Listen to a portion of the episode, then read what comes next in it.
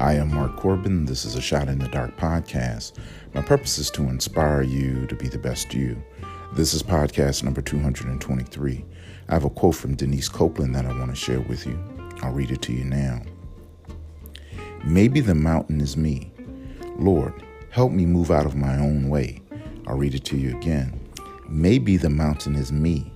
Lord, help me move out of my own way. Coming to the realization that what could be the matter is not haters and not the devil, but it has been you.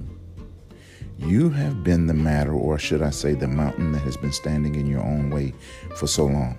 Well, the mountain that has been you can be moved, but you can only be moved if you call on the Lord to move you out of your own way.